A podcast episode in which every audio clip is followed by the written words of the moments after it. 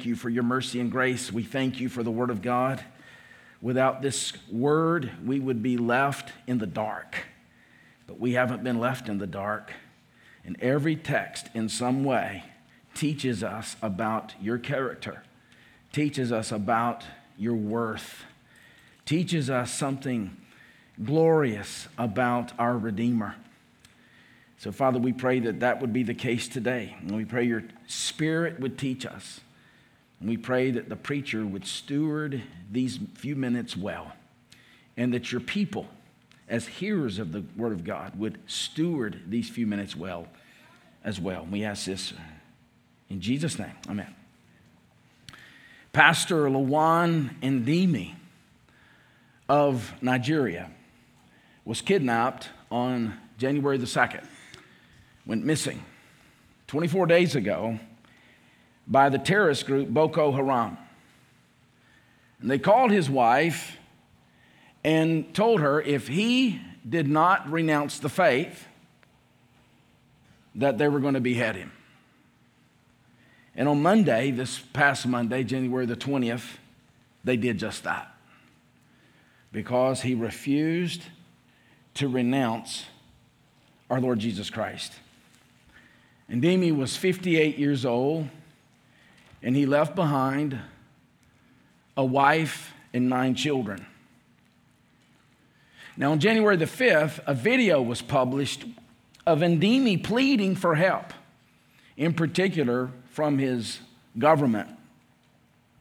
But he was also firm in his belief. And here's what he said All conditions that one finds himself in is in the hand of God. How about that faith? And no matter what happens, it will be good. That's faith. No matter what happens, it will be good because he knows his God is good and he knows his God is sovereign. And he said, I want all people, close and far, to be patient. Don't cry, don't worry, but thank God for everything. The Western church that gets so caught up in tertiary matters needs to hear from men like this, don't they? Don't we? The question is how can such faith be justified? especially when it did not appear to end well for Pastor Andimi. Well, texts like 2 Samuel 5 help us with that. Uh, this text drives home not only to us that the Lord's promises are assured in spite of extreme opposition and even enemies that's certainly important for believers facing death, isn't it? But as we're going to see, it also points us to a day where martyrdoms, like our pastor here, and videos that were published, like Pastor Andimi's video, won't exist anymore. Because the king, and we've just sang it, Psalm 110, the king who's been enthroned at the right hand of the Lord will one day, once and for all, and definitively make all of his and our enemies a footstool for his feet. And we are seeing this played out even in 2 Samuel 5. And the first thing we see here, after the waiting, after the long period of waiting, God makes David his king. Look with me in verse 1. Then all the tribes of Israel came to David at Hebron and said, Behold, we are your bone and flesh. That's a miracle. These are the same tribes that were at civil war against David. This is a miracle of grace. And, and keep this in mind when we're going through the Old Testament, our people, we're, we're, we tend to be so used to list of things to do. Here's your application list. There's no commands here for us. It's a God to worship. That's the most important application, all right? We're seeing our God at work being faithful to his promises. There's no greater application than that. This is a miracle. Opposition to David's claim to be king over all of Israel is now dead. It's dead. Even though these were rebels to David. And we've seen God's remarkable providence in overcoming all opposition. That, we saw that in the last passage, the last chapter. And it's a beautiful time that we see here. First Samuel does not, or Second Samuel doesn't go into detail, but First Chronicles does. First Chronicles 11 and following really is a parallel to what we see starting in 2 Samuel 5. So, for instance, on this day that he's made king, listen to what it says in 1 Chronicles 12, verse 38. All these men of war, arrayed in battle order. Who are the men of war? The men who've been warring against David. They came to Hebron with a whole heart. That's a miracle. This is grace, this is mercy. To make David king over all Israel. Likewise, all the rest of Israel were of a single mind to make David king. You know that when a people have a single mind, that's the grace of God, because that's not natural to us, is it? We love division. But they came with a single mind. And they were there with David for three days, eating and drinking, for their brothers had made preparation for them. And also there were relatives from as far as Issachar and Zebulun and Naphtali came bringing food on donkeys and on camels and on mules and, and on oxen, abundant provisions of flour, cakes of figs, clusters of raisins, and wine and oil, oxen and sheep. And I love this, for there was joy in Israel. There was joy in Israel. It's the first time. It's the first time we've seen joy in Israel. And this joy is centered on this king. But the fact that they came to David at Hebron, I think emphasizes the reality that has dominated the entire Davidic narrative. David never once has forced this to happen. He was promised to be king in 1 Samuel 16, and he has never demanded on his rights. He's submitted his rights to the sovereignty of God. He's not forced it. He didn't seize the throne. He has received it with faith. And that's a word to us who seek to force things to happen rather than just trusting in God's timing, trusting in God's ways. Now, how did he resist the temptation that would have been very easy to give into, to force his kingdom? The answer and this is a, an application for us. When someone believes the promises of God, that person has a remarkably clear vision of the future. When someone believes the promises of God, that person has a remarkably clear vision of the future. And though prophets like Samuel do not come to us, a prophet in Samuel came to David and made this promise, right? Prophets don't come to us today. And though we are never promised what David was promised to be king over Israel, we do have promises that are as equally authoritative. The promises of God spelled out in His Word. Most broadly is this promise the Lord will fulfill his purpose for me. That's a promise that you can rest in. You don't know exactly where God's going with your life. We don't have the, the privilege to have prophets come to us and speak specific words of prophecy over us unless they're grounded in the scripture. But we have that promise the Lord will fulfill his purpose for me you have the promise Philippians 1, verse 6 He who began a good work in you will complete it. That's a promise that's as authoritative as the promise that Samuel made to David. But here's another question why did all these tribes finally come to David? We've seen it's a miracle, but at the human angle, why did they finally submit to David? It's clear. They had come to their senses. To be under a king other than David, and everyone has a king. Even the most ardent atheist has a king ruling over that person. We're hardwired for a king. So, a king you will have. It may be self rule, but you'll have a king. And they had come to the place where they recognized to have a king other than David was at the height of insanity. And in the same way, whoever converts today to God's king acknowledges that they've come to their senses. 2 Timothy 2, verse 26. Previous attempts to live with a king other than David had been futile and foolish. They'd come to realize that. They'd been under Ishbosheth, and they'd come to recognize this was the height of insanity.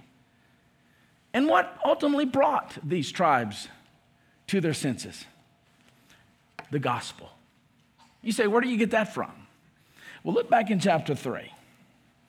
In chapter 3, verses 17 to 18, Abner had come to these tribes.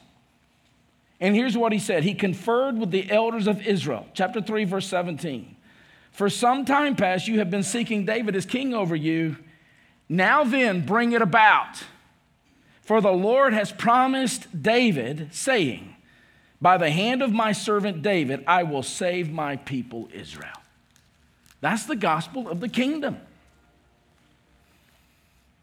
And they had heard it. But there were three other factors as well that we see in our text. First of all, David's relationship, family relationship to these people. Notice with me uh, again in verse 1 Behold, we are your bone and flesh. That's a reference to Deuteronomy 17, verse 15, where God said, In the coming days, when He provides Israel their king, He would be one from among the brethren. He had to be made like them, in other words. The second factor was David's leadership. Look with me in verse 2. In times past, when Saul was king over us, it was you who led us out and brought in Israel. And the Lord said to you, You shall be shepherd of my people Israel and you shall be prince over Israel. And so David's extensive military successes were very apparent while he was in service to Saul. They had seen the efficacy of this Messiah, this anointed one. Perhaps the most important reason and most important factor, though, was the promise we see in verse 2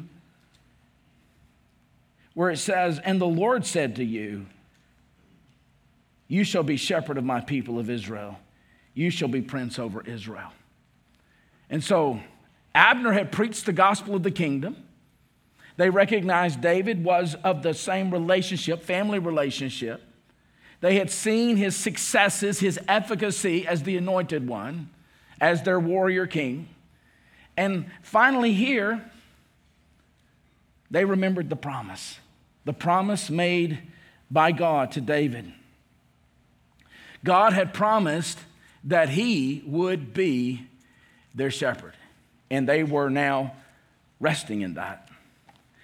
But this also betrays the fact that they had known all along that David was to be their king. They had known it all along. They, they had known it all the way back they're acknowledging that here, which exposes to us that their resistance. Their civil war was simply hard hearted rebellion. And you can have, and this is a good point to many today, you can have head knowledge about the king. And that head knowledge can be correct and right. You could pass a theology exam about this king, but you are outside his kingdom, no matter what your head knowledge tells you, until you submit to the king on his terms. They were outside the kingdom of David, which consisted of Judah and Benjamin, until they submitted to the king on the king's terms. There's no, there's no place in the scripture where someone has the king as their savior if the king is not their ruler. Doesn't exist. Even if that person can answer all the questions, they clearly could answer all the questions. But they were outside the kingdom until they submitted. But there's another perspective on this as well. Their sustained resistance, and it had, the Civil War had taken some seven years. Their sustained resistance proves the power of the, the kingdom of God. Because, in spite of their long term rebellion, God's promise to David came to pass. I find that so comforting. Though, in the interim, their resistance caused a lot of pain. Indeed, the Lord is able to overcome all opposition and establish his word in the hearts of the rebellious. This past week at the conference I was preaching at, I'd met this lady earlier in the conference, and she brought her husband up to me, and she started tearing up. And she said, her name was Jenny. This is my husband, Richard. And she said, I've been praying for him for 40 years. He's been attending with me for church, to church for 40 years, but he's never, ever submitted to Christ. And a few months ago, he came into my bedroom, our bedroom, and said, Jenny, you know what just happened? She said, What? He said, I just repented of my sin and trusted in Jesus. She said, Brian, I prayed for him for 40 years, and God's word prevailed. That's hope for all of us who have lost family members, who have lost loved ones. And for Israel, they confess, notice, that the king they were submitting to would be their shepherd. That's the language that's used there. You shall be shepherd of Israel, prince over Israel. And what does a shepherd do? He leads, he defends, he feeds, he tends to their needs. This is a picture of the kingdom of God.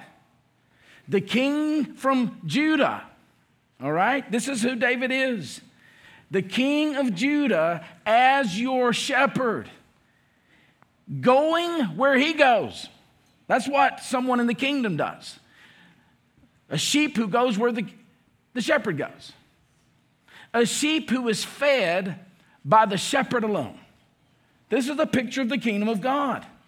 Now, shepherd imagery was associated with kings in the ancient Near East, all right? The Old Testament's not borrowing from paganism, all right?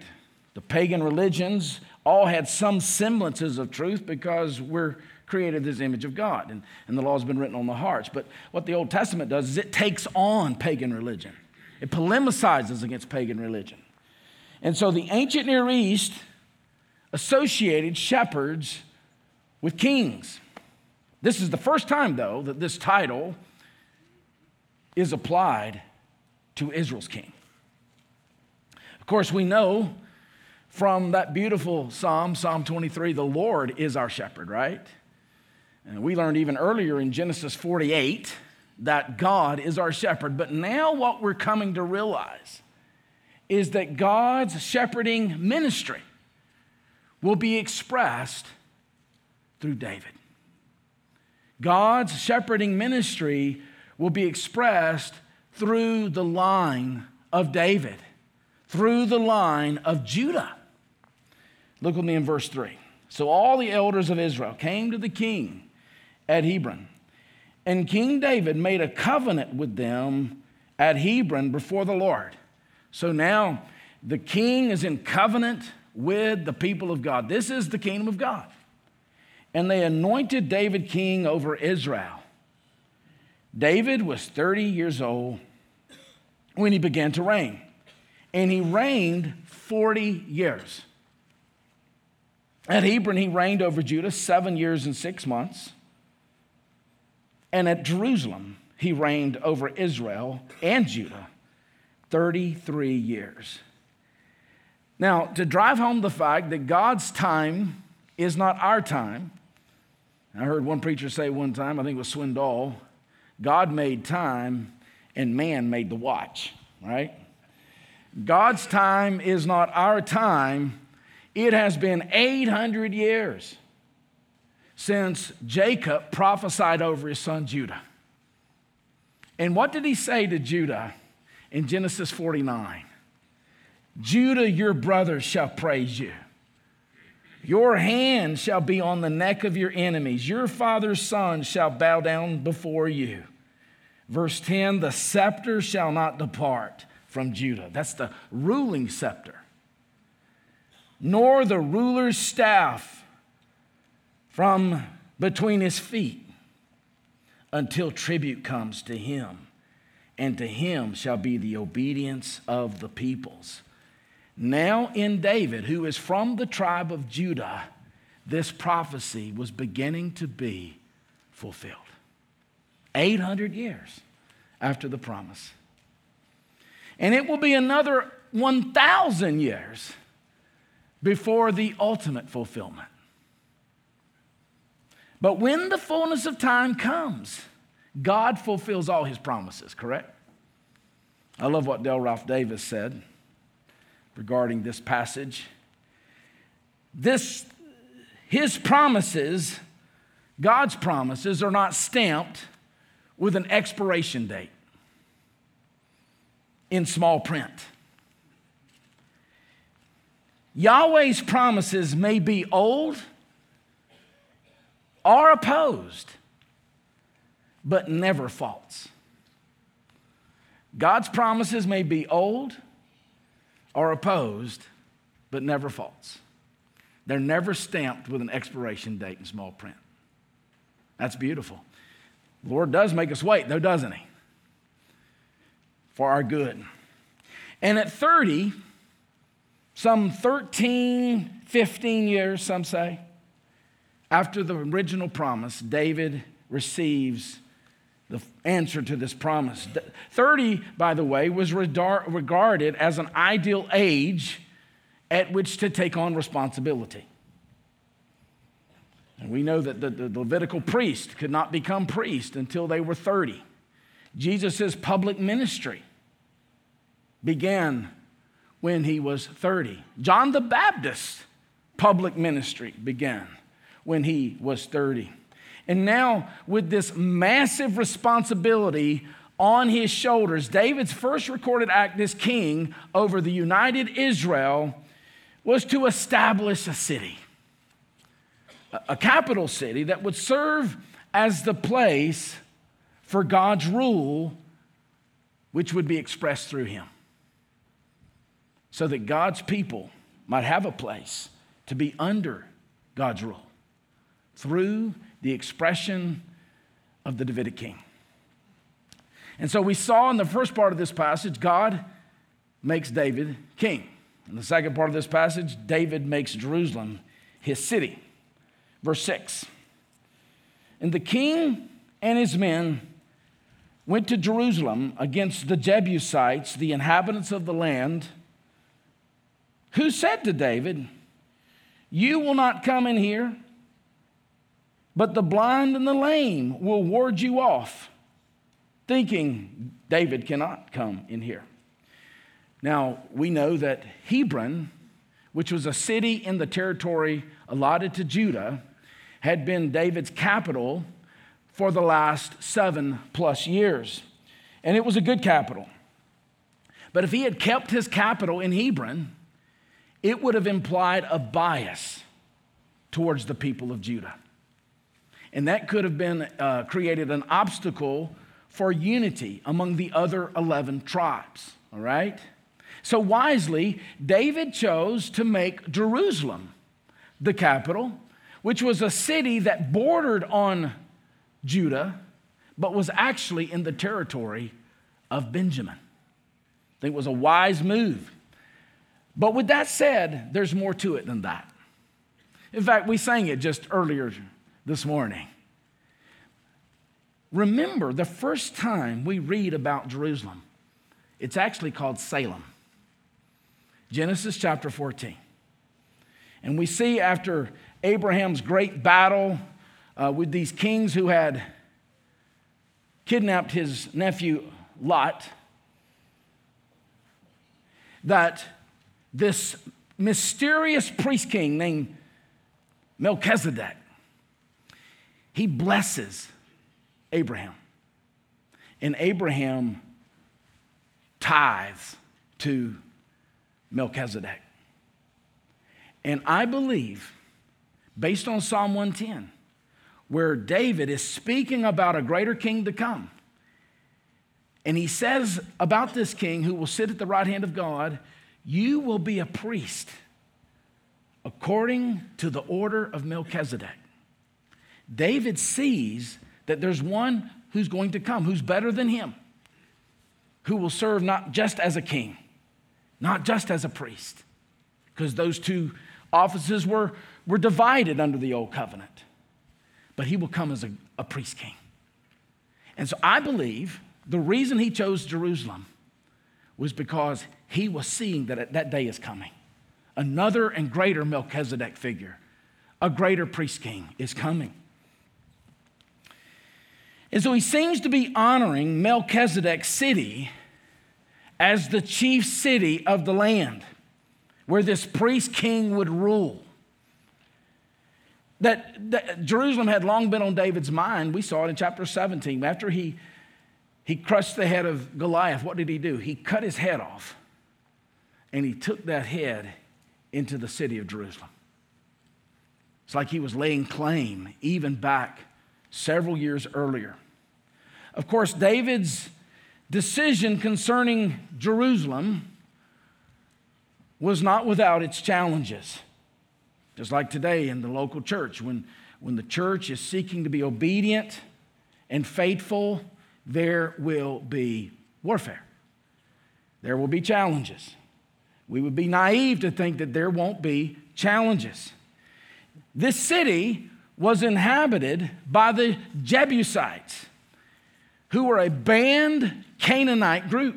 Now we know that Israel was commanded to defeat all the Canaanites and, ex- and, and extinguish them from the land because of the evil, because of the paganism and the wickedness of these people.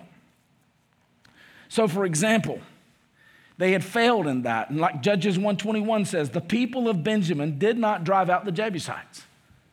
That's the book of Judges who lived in Jerusalem. And, and we see that because the people failed to drive out the Canaanites, they became Canaanites functionally. They began to act like the Canaanites, they began to worship the Canaanites' gods.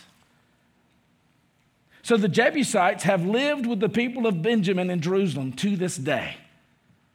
Judges 121. And so the defeat of the Jebusites here was a fulfillment of a promise made all the way back to Abraham. In Genesis 15, verse 18, God tells Abraham, To your offspring, that is your seed, your family line, I give this land. The land, among other tribes in the land, of the Jebusites. A people, I might add, who had PhDs in evil studies on the Jebusites will make your heart melt. They majored in wickedness. They were violent, they were bloodthirsty, and they had an unquenchable appetite for child sacrifice. They would sacrifice their children on altars to satisfy the gods. Of course, we're, we're not a whole lot different in our culture. We've sacrificed 60 plus million children on the altar of right to choose. We're not much different. But so for David to make Jerusalem Israel's capital, he first had to conquer evil. And what David's going to do, he's going to make unholy space into a holy place. That's what he's going to do. The place in the city that David attacks, that we see here, was the stronghold, not the entire city. Verse 7 says, Nevertheless, David took the stronghold of Zion. Now, what does that mean? Well, within the outer walls of an ancient Near Eastern city was a stronghold. Have you ever heard the term Acropolis? That's what it was. Acropolis was the religious center, but it was a stronghold within the outer walls of an ancient Eastern city. It was the last outpost of a siege. And so, if enemies broke into those outer walls, you at least had the Acropolis. You had the stronghold. And the people would retreat to this stronghold, this Acropolis, which was generally elevated and more defensible. Furthermore, this particular stronghold, this particular city, was surrounded by three steep valleys. And it was so well protected by both natural and man made defenses that the Jebusites, in their arrogance, taunted David by saying that their city could even be defended by the lame and the blind. Do you see that? You will not come in here, but the blind and the lame will ward you off. But again, as one writer says, this is a good line and colorful words to use unless you have to eat those words. Again, verse 7 Nevertheless, David took the stronghold of Zion, that is the city of David.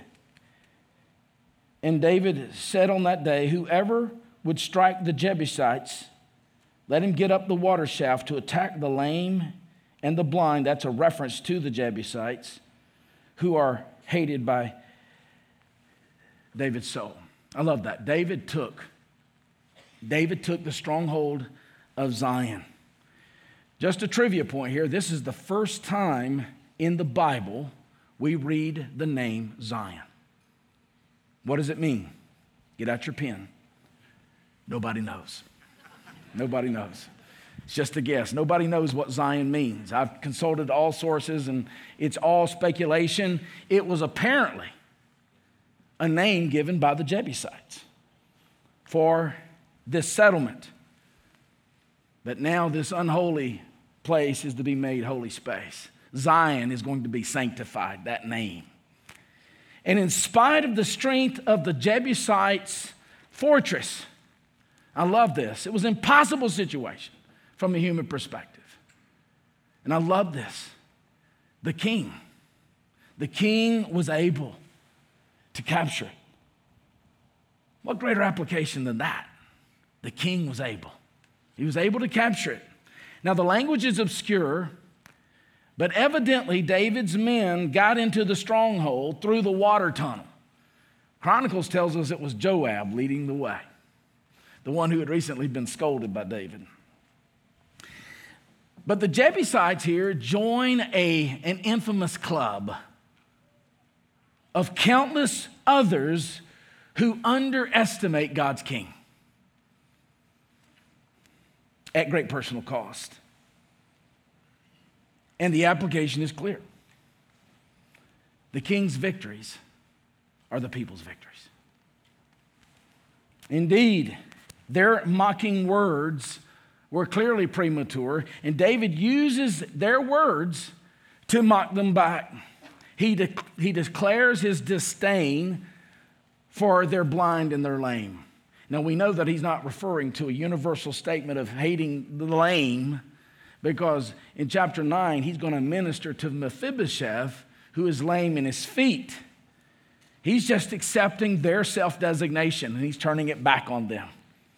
Furthermore, though not all the Jebusites were killed in the battle, their survivors were denied entry into David's new place. He makes that clear.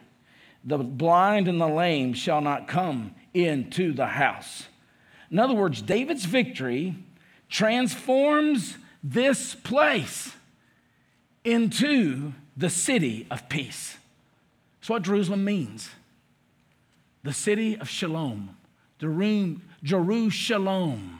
Jerusalem. It's the city of peace. It had formerly been a space of shalom vandalism, and now it's become a place of shalom because of the victory of the king. That's what the king does. The king comes and he overthrows falsehood and all that is wicked, and he replaces it with, with truth and righteousness. And once he had won this victory, he got to work on building. Notice in verse 9. And David lived in the stronghold and called it the city of David. And David built the city all around from the millo inward, which means filling. All right, so he's building this thing from the inside out, and David became greater and greater, for the Lord, the God of hosts, was hit with him. Now, in 2 Samuel, verses or chapters 5 to 8, we will see three times, we're going to see it three times. This is the first, that David fights Israel's enemies and then the text notes a building project. A building project. That's, that's a foreshadowing, it's something beautiful and glorious. These chapters show us that he wasn't just a warrior destroying his enemies, he's a builder. Forming a new Israel who will reside in a new place. God's people in God's place. Because in the ancient Near East, a house was a place of rest, it was a place of shalom. And so each of these cycles in chapters 5 to 8 transition from holy warfare to rest, shalom, house building. So creation is clearly in the background because what did God do before he entered into his shalom? He created he created. But after the fall, because of sin and rebellion, holy warfare has to precede sh- Sabbath. Holy warfare has to precede rest. The creation background that I think is picked up here, implied here, implies that David is building a prototype of a new world where God's people will be in God's place under God's rule expressed through the king from the tribe of Judah. So, this is the king who has subdued people to himself. Former rebels who now are coming to him on his terms. And now he is defeating his, he's defeating their enemies, and he's bringing rest. He's bringing shalom. He's building the city of God. And yet he recognizes that his success was not grounded by his personal competence. In fact, we've seen times where David was fundamentally incompetent. It was because the Lord, notice, was with him. I love that. David became greater and greater, for the Lord was with him. Another evidence that the Lord was with him is found in verse 11. This is beautiful. In Hiram, king of Tyre, these are pagan enemy nations to Israel, sent messengers to David, and cedar trees, carpenters, and masons who built David a house. Foreign favor is a new development in the narrative. This is a Gentile contributing to the building of Messiah's house. I mean, it's glorious, it's beautiful. In other words, under David's shepherding, Israel is fulfilling the calling that was given to them to be a light to the nations, to be a blessing to the nations who are now blessing the seed of Abraham. And this helped David to know something very important. Notice in verse 12. And David knew that the Lord had established him king over Israel and that he had exalted his kingdom for the sake of his people Israel. David knew. I love that. What did he know? First of all, the Lord had established, established him as king over Israel. Think of all the trials. Think of the murders, the intrigue, the rebellion, the, the false ambition, the civil war, and the waiting, and the waiting and the waiting. This had to be the Lord. Only the Lord could have accomplished this. Sometimes God puts us in places where He's the only one that can come through. And when He comes through, you know, I can't take credit for that. There's no human being that can take credit for that. The second thing He knew, the Lord had made Him king, notice, for the sake of the people. For the sake of the people, Israel, not for the sake of David personally. He was simply a conduit of God's blessings. Oh, that we could learn that. When God blesses us, and all of us are richly blessed in so many ways, it's not so that we can be cul-de-sacs of His blessings, so that we might be conduits of His blessings. And yet, having said all that, all was not well. All was not well. Look at me in verse 13. And David took more concubines and wives from Jerusalem. It appears some of these could have been from the Jebusites themselves. After he came from Hebron, and more sons and daughters were born to David. And these are the names of those who were born to him in Jerusalem. He's going to give you the the sons' names. Not that the daughters aren't important, they're just as important, but the sons in the ancient Near East indicated power. Shemua, Shobab, Nathan, Solomon, Ibhar, Elishua, Nepheg, Japhia, Elishama, Eliada, Eliphelet. But I want you to zoom in on these words. Verse 13 David took. David took.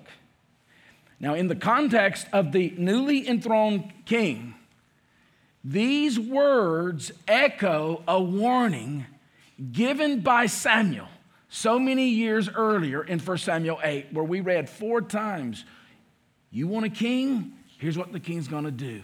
Four times, he will take.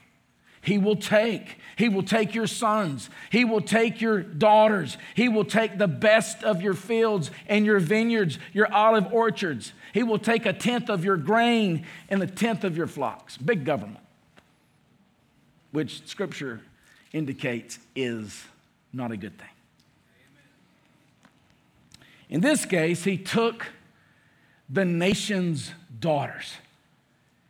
And this again was a clear violation of the law. Deuteronomy 17 17 says, when God gives Israel a king, he was planning to give them one on his timetable, in his way. The king was not to multiply wives. And of course, we know Genesis 2:24, God's plan for marriage is one woman, one man, one flesh. And that never changes. So the Old Testament, it's insane for people to say this. They just don't know how to read the scriptures. It does not sanction polygamy. What the Old Testament is doing is it's showing us we need a faithful bridegroom who is not polygamous. We need a better king. We need a better Messiah. Now, in chapter 3, in verses 2 to 5, we saw David in Hebron was multiplying wives. He had six at that time and six sons. And now he has 11. But the names on this list are ominous Solomon. I want you to just do a few of these Solomon, Shemua, Shobab, Nathan. Why these names? These are the names, these are the sons of a wife to come named Bathsheba. Bathsheba. These names foreshadow the horrific sin issues that will come to haunt David.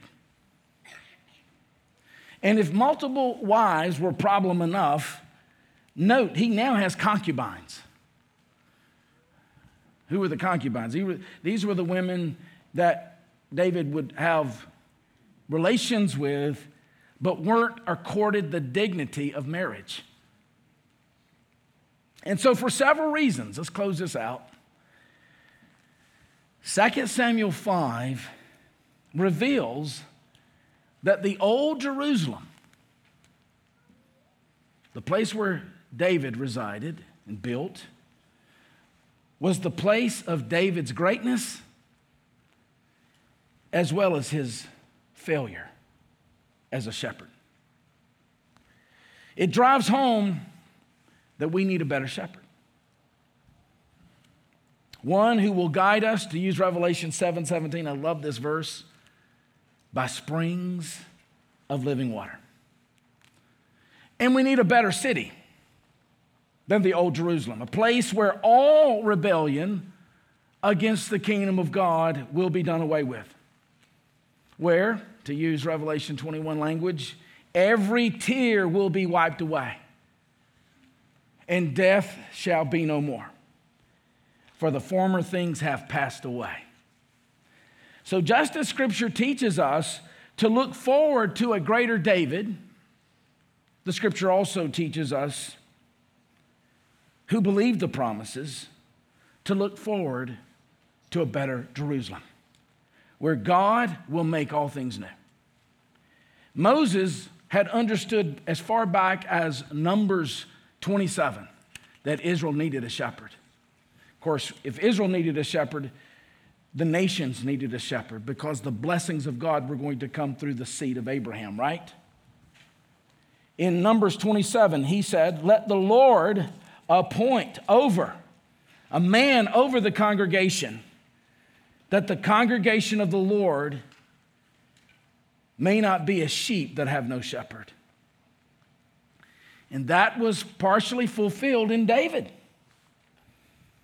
In the coming days, though, when David's kingdom has fallen, and it will fall, and it's going to fall hard, this promise will be remembered and picked up again by a prophet named Micaiah who will say to the evil King Ahab, I saw all Israel scattered as sheep that have no shepherd.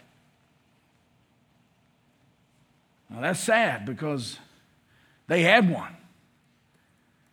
And David himself needed one. Through the prophets, the, the Lord will, will promise to give a shepherd for his people. One of the glorious prophecies of Ezekiel 34 Think of this 300 years after David lived, Ezekiel prophesies this I will set up over them one shepherd, my servant David. Is this David reincarnate? It's 300 years after David. No.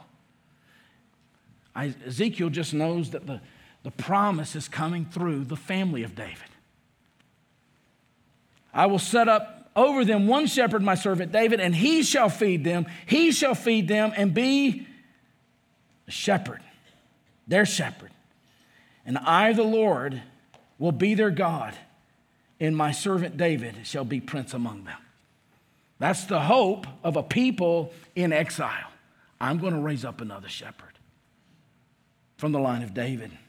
And 700 years after Ezekiel, Matthew writes of Jesus, the son of David, these words in Matthew 2, verse 6. And you, O Bethlehem, in the land of Judah, are by no means least among the rulers of Judah, for from you shall come a ruler who will shepherd my people Israel. Indeed, Jesus comes along. What does he say in John 10 11? I am the good shepherd. Not like the shepherd you've had before, even David. I am the good shepherd. I'm not a polygamist. I have one bride. And what does this shepherd do? He will lay down his life for a sheep. Indeed, Jesus is a shepherd who does not take and take and take, he gives. He gives his own life so that we might be made fit to dwell in the New Jerusalem, a holy city. We are made fit to be to dwell there because we are wicked and sinful and rebellious like the Jebusites. And he takes our sin and he's crushed for it. And he's raised from the grave as the first man of the new creation, as the first man of the new Jerusalem, the holy city. And for those who are trusting in him, we're united to him, and his righteousness is credited to us. And 1 Peter 5 4 tells us that he's the chief shepherd. I love that. John says he's the good shepherd. Peter says he's the chief shepherd who's coming again. And when he does, he's going to fundamentally and finally defeat all of his and our enemies. And he will shepherd us in a place where all rebellion against the kingdom of God will be done away with once and for all. That's our hope. We're hope junkies, aren't we? This is the hope. And Pastor Andimi lived in that hope, even as he's about to be beheaded. And that's why his words still speak in his death. Don't worry, but thank God for everything. The plan is in place. The king is seated at the right hand of God, and he's going to sit there until he makes his enemies a footstool for his feet. That's a word for the people of God. Let's pray.